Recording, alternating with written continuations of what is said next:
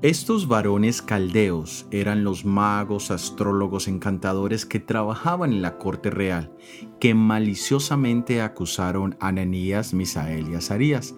La envidia y los celos profesionales han existido desde que el pecado entró en este mundo. La palabra acusaron en arameo significa literalmente calumniar, difamar, devorar a pedazos, es decir, que no solo era la acusación, sino la motivación de ellos al hacerlo. La palabra de Dios nos dice en Proverbios capítulo 10 versículo 18, El que encubre el odio es de labios mentirosos y el que propaga calumnia es necio. Uno de los pecados más terribles es la hipocresía, que es el pretender algo que no se es ni se siente es muy común que los políticos oculten su odio o rechazo detrás de palabras aduladoras y mentirosas.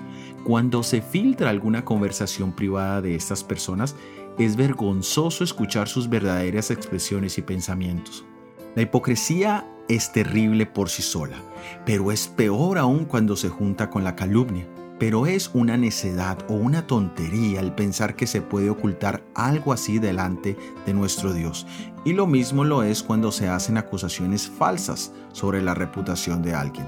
Esto es necedad, porque Dios siempre saca a la luz la verdad y entonces la persona queda expuesta a su total tontería. Jesús nos conoce tal como somos y nos ama tal cual es nuestro corazón, con el deseo de hacer una transformación en nuestras vidas. Aceptémoslo hoy.